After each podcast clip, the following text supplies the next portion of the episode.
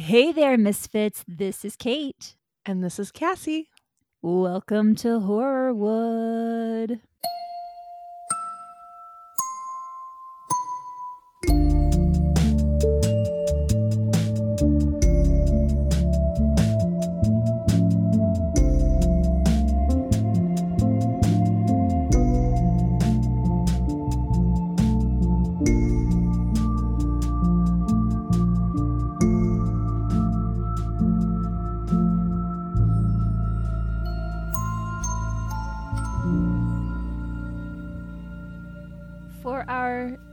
Fifth attempt now, sixth attempt, I'm not sure what we're I- on. Yeah, it feels like seven.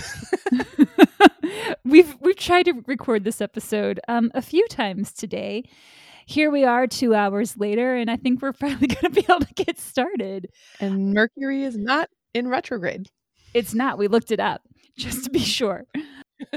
As you probably heard, that is Cassie in the pod closet. Kale's on a little break. So, welcome back, Cassie. Thank you. I'm so excited to be back. Yay! And we're happy to have you. And I promised you last time that I would have you back for a fun one. And this is a pretty fun one, I think. Uh, it's a little different than what we've usually done. Um, but before we get started, I want to just say that we are getting uh, listeners sending us their episode suggestions, and I love it. Keep sending us your ideas. If you have a tale of your own, we want to hear it. We're going to read it on an episode. So send us all that. We love it. We love hearing from you. And also, thank you for your reviews. Keep them coming, they help us out so much. We love that. We love our Patreon subscribers who are supporting us every month. They're awesome. I almost made this a Patreon episode, but then I was like, no, I'm going to give it to the masses. oh yeah, I saw that you did an Aaron Carter one, which I'm very interested in checking out. Yes, we did. So, as I mentioned before, this episode is a little different. It's not your typical Hollywood true crime, but it is an entertainment industry true crime adjacent, if that makes sense. Great. We're going to go across the pond for this one to jolly old England. Great. Are you ready for this, Cassie? Are you buckled up? Because this is about to get wild. I am so ready. Great news. Towards the end of March in 1949, chaos descended upon the small, otherwise peaceful village of, get ready for this one, Fingringhoe, which is Oh, located in oh. Essex, England. Okay. Yeah, it, they were not messing around with the names of this town. All right. It's on the outskirts of Colchester, which is about two and a half to three hours from London, just to give you an idea of where it is. Okay. Fingering hole. Fingering Hoe. Oh, okay. sure. Fingering hoe. Gotta get it right. Fingering Hoe. Wow. Okay, great. Proceed. The commotion centered on an abandoned, rundown cottage in the middle of town where a human skeleton had been found on the floor in the bedroom. Mm. Swarms of investigators and reporters clamored to the home searching for clues as to who the remains belonged to and what happened to this person. Voldemort. Was it mm-hmm. Voldemort? Voldemort did not happen to this person. Sorry, go ahead. but um, I would like for him to make an appearance. the biggest question on everyone's mind was could this be the skeleton of missing actress Ada Constance Kent? Ada Constance Kent, or Connie Kent, as she sometimes went by, was born in Fingringhoe in 1871 to a single mother named Helen. She's not to be confused with another English woman by the name of Constance Kent, who at the age of 16 murdered her three year old half brother. That's not our Connie. Okay. So it sounds like something that could be within this podcast realm also. It could, but she wasn't really related to the to Hollywood, so I was like, meh. Guess I'll have to leave you alone. yeah, different Connie. Okay. Not much is known about the childhood of our Connie, but as far as we do know, she was not a murderer, so that's one thing she's got going for her. According to an 1881 census, Connie Kent, who was nine years old at the time, she would turn 10 later that year, was living with her grandmother, a widow named Mary Ann, who had worked as a tailor, although back then she was called a tailoress, and Helen, Connie's 34 year old single mom who worked as a seamstress. So Connie's mom and grandmother were in the same line of work. They resided on Shrubland Road in Colchester. Ten years later, on the 1891 census, those same three women were still living at the same address in Colchester. So Connie would have been 19 at this time. Okay. And that is the last time Connie Kent appears on any census records. Hmm. Her mom and grandmother remain listed on census records until their deaths, but not Connie. It seems that in the early 1890s, when Connie was in her early 20s, she just up and left the area of Colchester. But where did she go, Cassie? I don't know. I, I, it's a mystery to me. It's a mystery to a lot of people. Oh, okay. And why wouldn't she have appeared on census records in whatever town she moved to? Because she didn't appear on any records. Do people's names go on census? On Mhm. censuses? Is that is, how do you pluralize? C- Yeah. Censuses, censusi, censi, censuses. I think you're right. Do do people's names go on censi? uh, yeah, they do. Oh, I don't know know that I knew that. Okay, it, here too. Yeah, and it'll Oh. say um like their age, their where they live, Oh, their name, all of that. Yeah, it's it's kind of invasive. I, I guess I only thought. Yeah. Okay. Cool. I, I mean, cool. I don't know if it's cool, but yeah. Uh, That's cool. okay. So yeah. So they would be tracking her. So that's okay. That's wild. Yeah. It's widely believed she changed her name and or refused to submit a census return, leading to two possible theories of how Ada Constance Kent spent her days. Both of these theories hold value in my opinion. I think at least one if not both are true. The first is that Connie Kent Sorry, I'm hold on, I got to change my seat. Yeah. I'm like twisted Get comfy. got my maternity jeans on. Never been pregnant, not planning to be. Glad I've got them. All right. Amazing. All right. The first theory is that Connie Kent left Colchester for London in the 1890s when she was in her early 20s to pursue a career in the theater. And this would have been just a few short years after the murderer, Constance Kent, had been released from prison. She was released in 1885. And to avoid any association with a killer, Connie changed her name for the stage to Vera Verschale. I've also heard it pronounced Verchale, but Verschale just sounds more sophisticated. So we're going with Verschale. Vita Verschale. Yeah. Vera. Vera. Vera. Verschale. Ugh. Mhm. Vera. But I but I like Vita too, actually. is that even a name? I don't know. it is now. Have you seen the Seinfeld episode where Elaine is dating a guy named Joel Rifkin, like the serial killer? Okay. it was on like reruns the other night, so it's fresh in my brain. So she tries to get him to change his name and he's not into it. And then they go to a Giants game and he's called over the PA system and they're like, Would Joel Rifkin Oh report to the stadium office? And the crowd's kind of freaking out. and Elaine just looks around. She's like, He's not the murderer. oh. So this made me think of that. So Connie probably made the right decision to change her name. Reportedly, she was a music hall actress, which is similar to what we think of as vaudeville, and also appeared in film. This was right when silent films began.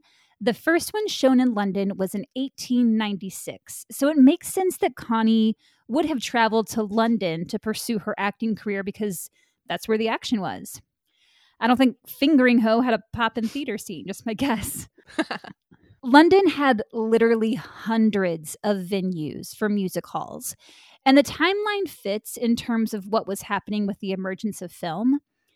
However, I found several sources stating she's not listed in the British Film Archive records. This doesn't say to me that she didn't appear in film. She could have been in a film where they have a hundred people on set and they aren't recording everyone's name. It could have been a situation where not everyone who should have gotten credit did. Look at The Wizard of Oz. The actors that played the Munchkins were not listed in the credits despite having lines and solos. And we're talking late 1800s, early 1900s here, so I don't think all the I's were dotted and T's were crossed. But I just want to mention it because it does come up in a lot of sources that her name isn't credited anywhere in theater or film. Interesting. But we know that she did those things. We think we do. Okay, okay. but not only did Connie Kent nor Vera Verschale appear in acting credits, neither name appears on the London census. This isn't that strange when you consider that music hall performers often traveled around, likely staying in hotels, so they wouldn't have had a permanent address. And in those cases, the person running the hotel would be the one filling out the census, and they would typically just write unknown woman or unknown man in reference Sure, yeah. to each person staying there. But the lack of her name on the census feeds into the second theory that Connie Kent was a suffragette. Suffragettes were known to refuse returning their census forms. They would write on the form, if you don't trust me to vote, you don't trust me to complete a census form. Mm-hmm. Yep. So this does give a reasonable explanation as to why Connie might not appear in the census after she left home. And given that Connie was raised by women, working women, with no men in the house, it does offer support to the theory that she joined the suffragettes. It works with the timeline.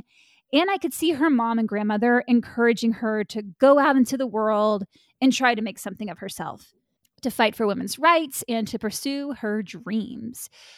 So I can see both of these theories being true. They make sense. And they could also both be, yeah, both be true at the same time. Yeah, exactly. And it also makes sense that when Connie was ready to retire from theater, she would want to return back to her roots.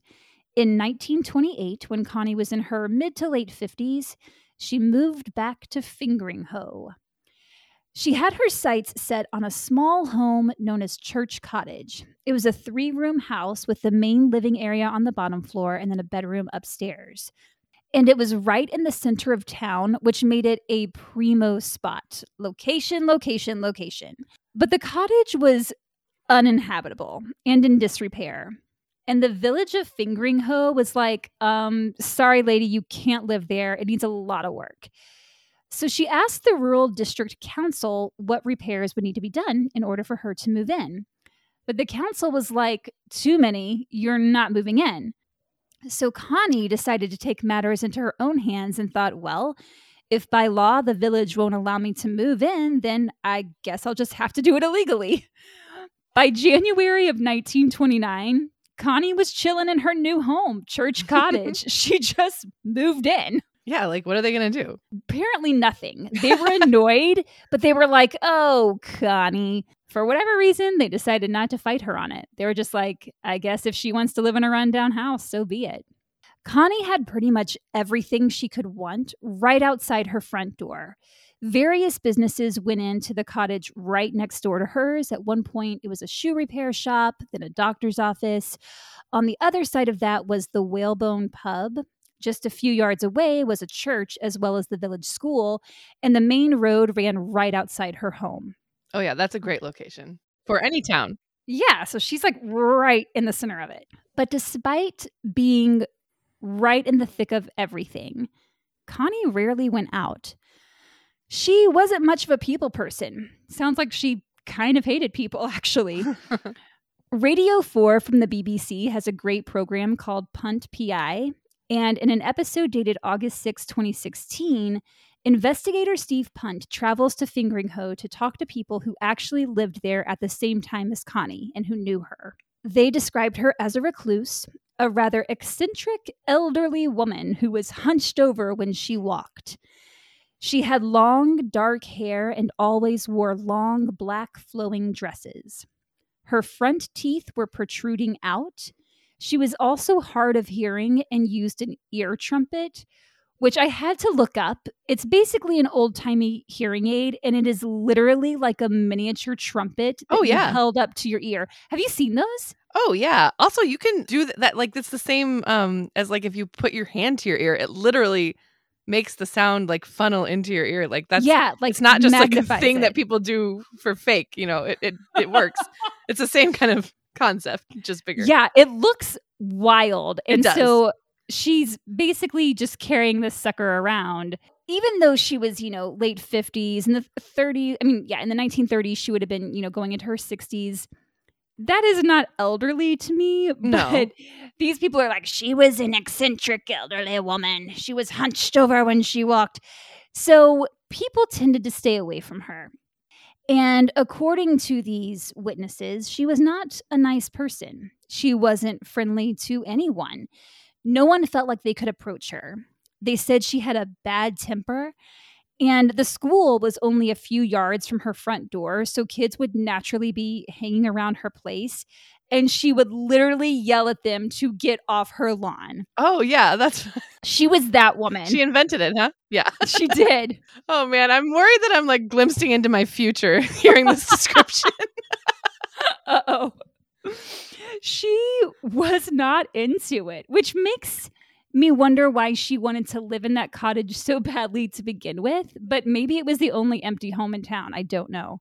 It's just hard to imagine a woman who seemingly started out as this independent firecracker, fighting for women's rights, performing on stage and screen, could suddenly become this reclusive, impaired woman who barely spoke to anyone. Do we know what happened? Well, it's pretty mysterious still, actually. Okay. She would wait until dark when people in the village were asleep, and that's when she'd go on her walks. Just walking alone in the moonlight. I go walking Yeah. after midnight. I'm not And you don't run into people. I get it. exactly. Nobody. You don't have to talk to anybody. so she's like, this is great. She was really taking the whole I'm not a people person to the extreme because she rarely ventured out during the day. Wow. But one person she did speak to on a regular basis was Alfred Hassler, who ran the well the Whalebone Pub. She stopped in there almost daily to buy cigarettes, and the two seemed to be friends, or at least friendly. And it is literally across the street from her cottage. Like there's her cottage. To the right of it is the building that was a shoe repair shop or a doctor's office, you know, depending on the time. Next to that, the Whalebone Pub. There was another person who we only know as Mrs. Wade. Mrs. Wade used to bring Connie her mail, and every now and then she'd get a piece of mail with a crest on it, and Connie would get really excited because this meant the envelope contained money. Mm. There's no explanation of where or who the money was coming from. My guess is it was wages because it does seem like she was still working in London, which I'll talk about that in a second.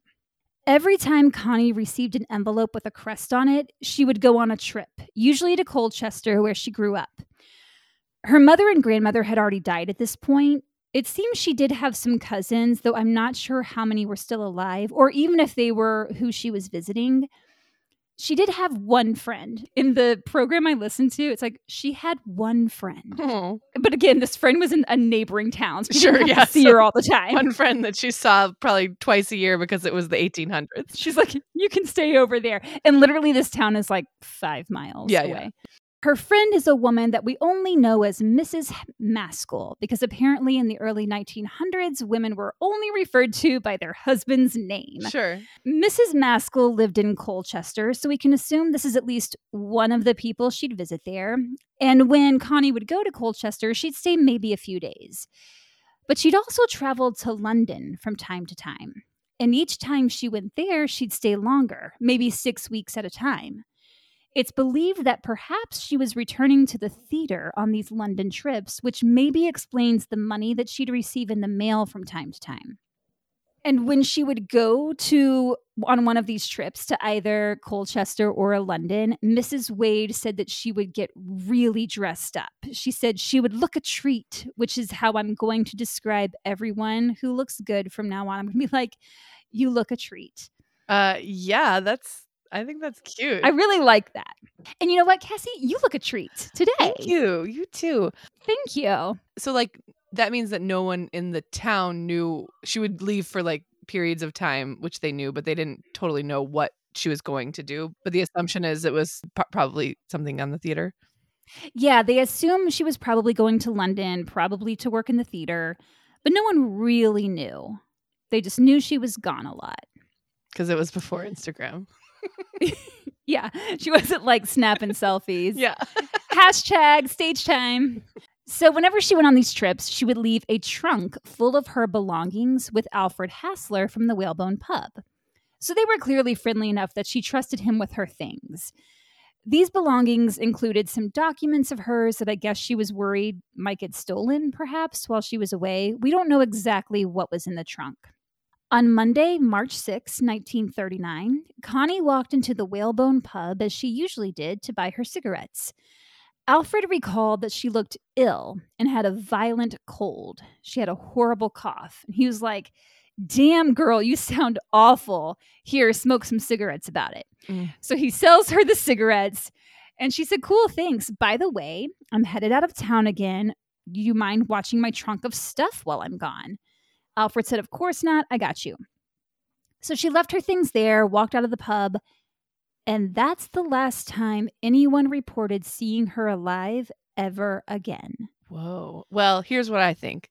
Already. Tell me. Tell me. If it's turn of the century time, somebody's coughing, tuberculosis. Tuberculosis. I think you nailed it. It's my first thought every time. For a while, no one seemed concerned because she did go out of town a lot, sometimes for several weeks at a time. And when she was home, she mostly kept to herself. So no one raised an eyebrow when she wasn't spotted around town for days, which turned into weeks, which turned into months. Eventually, a friend of Connie's, a man by the name of George Winkle, began to worry. George Winkle was a handyman who lived in a nearby cottage close to Connie, and he would often do odd jobs around her house, one of which was to bring in buckets of water from the nearby pond. He worked for her so often that, according to Mrs. Wade, the woman who would bring in her mail, he actually had a key to her place. So when months went by without her asking him to do any work around the house, he got a little worried. As did Alfred Hassler of the Whalebone Pub. Alfred was still holding on to her trunk of stuff, and this was definitely longer than any other time she'd asked him to keep an eye on her things.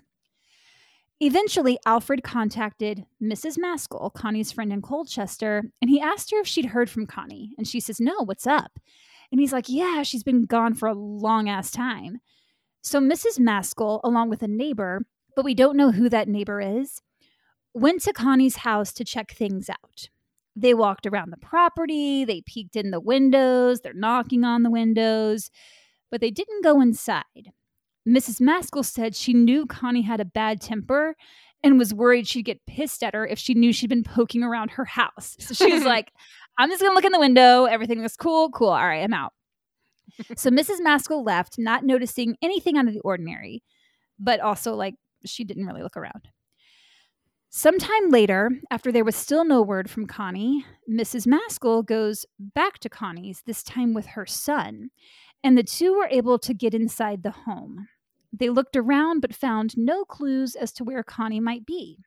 Towards the end of 1939 or beginning of 1940, I've seen both, George Winkle, the handyman, noticed that children were playing in and around Connie's house.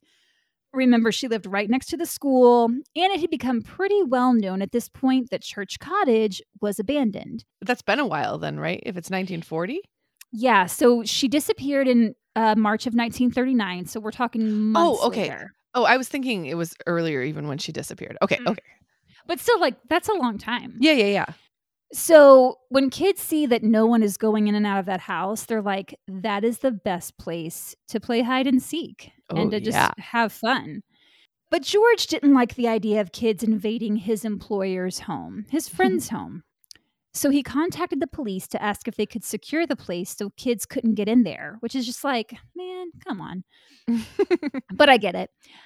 A constable by the name of Bernard Constable went to the cottage to check things out. Together, Constable Constable and George Oh. Winkle walked through the house, but nothing seemed disturbed. They peeked in the doorway of the bedroom upstairs. Nothing seemed out of the ordinary. They said the bedroom was tidy and there was no sign of Connie. Kids continued to play inside the cottage over the years, so clearly Constable Constable didn't do a great job of securing the place. Ethel Donnan, who was the head mistress of the village school, remembered a day in January of 1940 when some students came to her complaining of a terrible smell coming from the cottage. So Ethel thought there might be rats in the building. She contacted authorities who went to check it out, but they did not find any vermin, nor did they notice any unusual smells in the home. They were just like, eh, it smells cool to me. It's all good. Then some female students complained that boys were teasing them and telling them not to play in the cottage because Miss Kent was lying dead under the bed. They had seen her hair. Oh no. But these rumors were never checked out, and the girls were told to, quote, stop being silly. Ooh. In 1942, so now we're a couple years ahead, George Winkle decides to check out Connie's house again to see if there's anything authorities missed. Which it's like, why did it take you almost three years to check that out again? But anyway, he claimed to have broken in through the locked front door, but Mrs. Wade had said he had a key. So this didn't make sense to me. Mm-hmm. Also, with the number of kids that were in and out of that house, I can't imagine that any of them bothered to lock the front door. So it was just a weird little detail. Also, that's like a long time for things to have anything to have happened. Yeah. Once you get past a year, like the evidence is contaminated. You know, like the cl- crime scene is all messed up. Yeah, not that it's a crime scene, but Yeah, I was going to say if it was a crime scene, we Yeah. don't know because clearly nothing was going on that they could find. George said he searched the house from top to bottom, but found nothing out of place. Years go by with no sign of Connie. Then in 1948, large sums of money were mysteriously deposited into her account. The bank tried contacting her several times without success regarding these deposits. There are a number of them. The first was deposited in April of 1948, the last was in September of 1948. Then in 1949, the village of Fingringhoe wanted to enter a best kept village competition, which is maybe the quaintest thing I've ever heard of. that is adorable. By this time, Connie's cottage was in complete disrepair. It was an eyesore and it was right in the center of town, so you couldn't avoid it. But the town council couldn't demolish it without the owner's permission. However, the owner was still nowhere to be found. According to the book Foul Deeds and Suspicious Deaths in and Around Colchester, which is a very specific title Yeah. by In Patrick Denney. Yeah. Council members went to the property yet again, and the back door was partially open, so they had no trouble getting in. Once inside, they found signs that a meal had been prepared many years earlier but never eaten. A book of Shakespeare's plays was open to Romeo and Juliet next to a paraffin lamp, and there was a pair of slippers by the fireplace. And a coat was hanging on the coat hook. It's unclear if these items were found di- during any of the earlier searches. It seems like they would have been. Some sources say they were, some sources make no mention of them whatsoever. So, weird. Yeah, I'm gonna need to speak with all of the people that have done all of the searches many times before this. Like, it's a small house. Can't you turn it upside down once and find everything? It's literally three rooms. Yeah, like I'm going to need to have a word with Constable Constable. that's right. That's yes. It was as though Connie had just up and vanished. She was eating dinner, reading some Shakespeare, and then poof, she was gone. Concerned, the council members contacted police. They were like, you know, this is above our pay grade. We're just going to pass this on to authorities. One of the first officers to examine the cottage was Police Sergeant T. Waylett, who said the cottage was in a very dilapidated state with everything in disorder. But remember, in the earlier searches, they said everything was in order. The rooms were tidy. Just very weird. Hmm. The first level was in shambles. As you can imagine, there's been no upkeep for years, and you've got kids in and out of that place all the time. Then Sergeant Waylett made his way upstairs to the small bedroom and made a shocking discovery. No. Yes.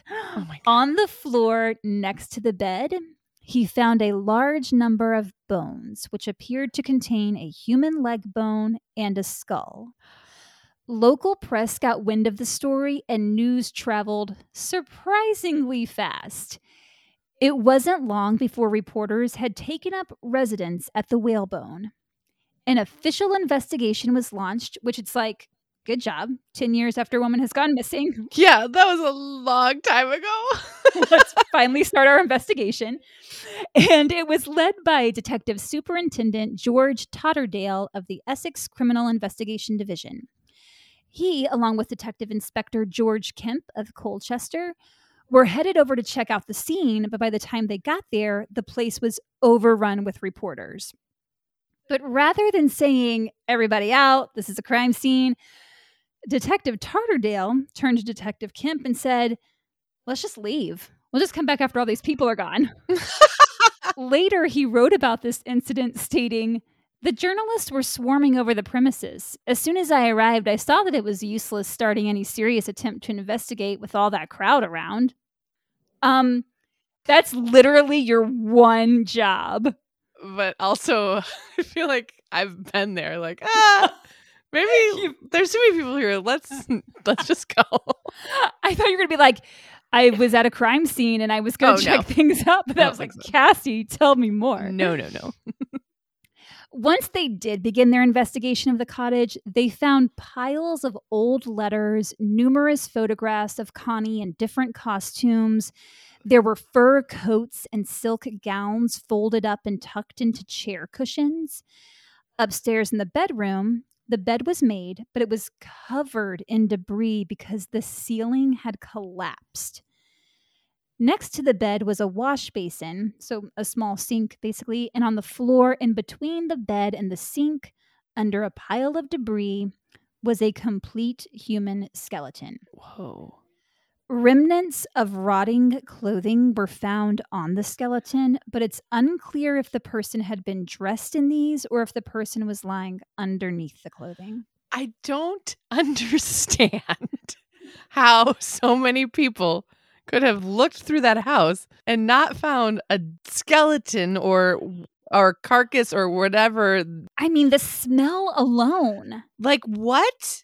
We're talking like if she disappeared in March of 1939, no one ever saw her again. So by July, we got a big problem in the town. Yeah. Right? And you would think that the smell in the Yeah. middle of summer, in old timey outskirts of London, that's Yeah. gonna stink to high heaven. it's, and it's not going to smell great. and then we have to wait ten years. Especially when rats are just like running rampant.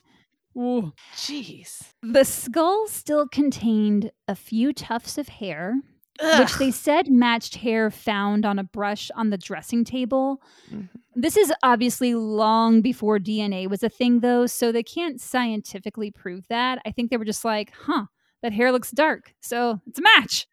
yeah. Next to the skeleton was an empty green bottle marked poison. Oh my god. What? Some sources include the bottle, others do not. So it's unclear if it's really there or if it isn't. The skeleton was taken to London for analysis and examined by pathologist Dr. Francis Camps. He said the skull was still adhered to the neck bones and that the neck had not been broken. However, the spine and ribs had been partially eaten away, presumably by rats. And there was arthritis of the spine which i mean she was hunched over so that made me think Yeah, that that's was part of that. He concluded that the body had been lying on its left side with the right arm slightly raised and dislocated from the shoulder but he could not determine how this person died or if this was even connie kent the fact that an empty bottle of poison was found next to the remains could indicate a suicide Yeah. but during the inquest, Dr. Camps testified that there was no evidence of injury to the major bones, neither was there any sign of strangulation or poisoning. Hmm. At the coroner's inquest in July of 1949, Dr. Camps laid out all the bones on a table and went through them one by one. And this skull had protruding teeth. And one of the descriptions of Connie was that she had protruding teeth. So that mm-hmm. was enough for the coroner to say, This is Connie Kent. And then he signed the death certificate. To be fair, dental work wasn't at its prime in the early mm-hmm. 1900s in England. It wasn't uncommon for people to have protruding teeth, so it seemed like a pretty quick assumption. Yeah, that's fair. For what it's worth, the Scotland Yard forensic report states the skeleton is unlikely that of Ada Constance Kent, Oh, as it is too large and likely even that of a man. can't they like do like how tall they were based on their skeleton or something? But like also what is too large? Like there are tall women, you know? So yeah, that's I true. I, my skeleton might look like a man skeleton. I, I don't know how, I was like, what they look what like. their? I was like, yeah, what are they? What are they really going off of there? Reporters went crazy. The story made international headlines, including here in the United States. How does this woman, supposedly once a star of stage and screen, go missing for 10 years with no real investigation? Then suddenly a skeleton turns up and no one had noticed it before? And if she had gone on a trip and returned, why didn't she ever collect her trunk from Alfred at the whalebone? What the hell happened to Connie Kent? Seriously. The opinion of most people around town was that this was all a cover up, that someone had placed that skeleton there. But this theory doesn't hold up for me. I think someone would have noticed a person hauling a skeleton into the middle of town. Also, I can't really think of a reason why someone would do that unless they killed her elsewhere so as not to leave any evidence at the cottage. But it's so and weird then they moved her. to like, yeah, assume something to cover up when you hear the story, and it's like, well, it doesn't seem like anyone was like there was nothing Right. to cover up. Like, if I, I guess they would have, they were making a more of a show of it actually in the end, which maybe they didn't know if they if it was a cover Right. up because it seems like no one was paying attention at all. So Exactly. It just seems far fetched to me that that would be the case. But a lot of the people in the town believe that's what it was. Hmm. There's the possibility that she simply fell and died, which is really sad to think that she might have been lying there for who knows how long, in pain, unable to move, and no one noticed because she kept to herself. And then she just passed away. oh my god, worst nightmare of living alone. Yeah, I, I think this could very well be what happened. Yeah. Ugh. It's surprising that a more thorough investigation wasn't done early on when kids complained of the smell and Mhm. others said they saw her under the bed. Yes! These kids were telling people what they experienced, and no one believed them simply because they were kids. They told the girls they were being silly. But I think it's similar to cases where the town isn't used to this kind of scenario and they don't really know how to handle it. So officers don't necessarily do a great job at getting to the bottom of things. Connie Kent remains a mystery. How she died, even who she was in life. In that program I mentioned earlier from the BBC, they discuss how there are no records of Connie's acting career or that of Vera Verschale, and propose a theory that rings pretty true for me. That maybe she wasn't an actress at all, but rather had followed in her mother's and grandmother's footsteps as a seamstress and was a costumer in the theater. Which could explain the Mm. fabrics found in her home the furs, the silks, and the pictures of her in various costume, costumes were perhaps ones that she had designed and made herself. That feels very logical and possible to me. Yeah. In the 1883 Essex Agricultural Show, so Connie would have been about 12 years old, a young Connie Kent won second prize for dressing a doll, which the fact that that was even a category, but again, it was 1883. yeah. But there was a write up in the Colchester Gazette about her, and it could hint at who she was to become. Hmm. And being that she was born to a single mother, her illegitimacy, if you will, at that time in the late 1800s would have made it difficult for her to get work in a shop. Because apparently you had to like come from a completely together family and all that bullshit in order to get a job. Yeah, like your last name has to be Taylor for you to be a tailor. yeah. Which is why the theater was likely so appealing, because the theater is for all. Hmm The remains found in the cottage were buried in Coggeshall, because that is where Helen Kent, Connie's mother, was buried. Someone had to have arranged for that. But who? The remains would have been signed over to someone for burial, but that information would be in the coroner's inquest. Also, in the coroner's inquest will be a list of the contents found in Connie's trunk that she had left with Alfred at the whalebone. The inquest is kept sealed for 75 years. It's been 74 years. So we Oh, only have to wait on. one more year for some answers Of what was in her trunk. of what was in the trunk, of who signed for her remains. Oh, like there is a record of it. We're just not privy to it. yet. Yeah, but they yeah, they Okay. won't they won't reveal it. There is one more mystery though that we may never have answers to, and it has to do with handyman George Winkle. Uh-oh. Connie's cottage was demolished in 1954. I'm actually mm. surprised it didn't happen sooner because I mean that place was a mess. After it was torn down, George could often be seen wandering alone around the rubble. Then in 1955, he went missing. No one saw or heard from him for three weeks. Sadly, he was found hanging in a downstairs back room of his home, just a few yards from where Connie had lived. Hmm. The coroner ruled the death a quote, suicide while the balance of mind was disturbed. People said that whenever Connie was brought up, George would get very quiet, and many believe he knew more than he let on. And I kind of think he did too. The whalebone is still there. You can go there and get yourself a drink, get yourself some food. Connie's cottage, of course, is no longer. And that is the case of Ada Constance Kent. There are still no real answers. There's still no real evidence that that skeleton was even hers.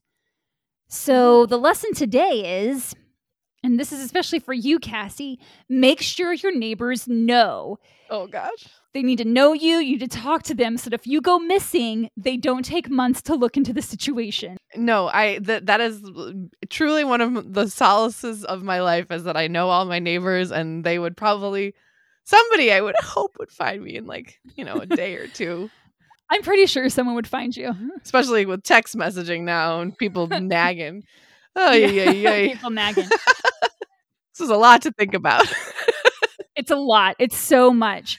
If someone complains of a foul odor and says they saw a dead woman on the floor of the house, the same house that belongs to a woman who's been missing for months or years, maybe investigate it. I don't know. I'm just saying. Going out on a limb. yeah, I'm gonna go out on a limb. Yeah, exactly. And say if I'm missing, number one, just come eh, come into my house, look look all around.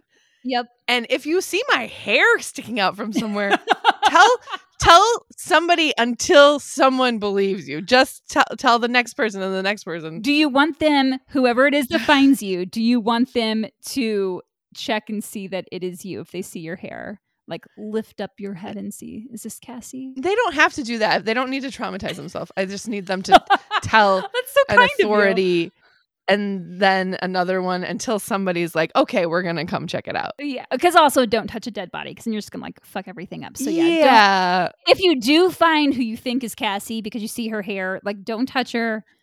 Just call somebody. yeah.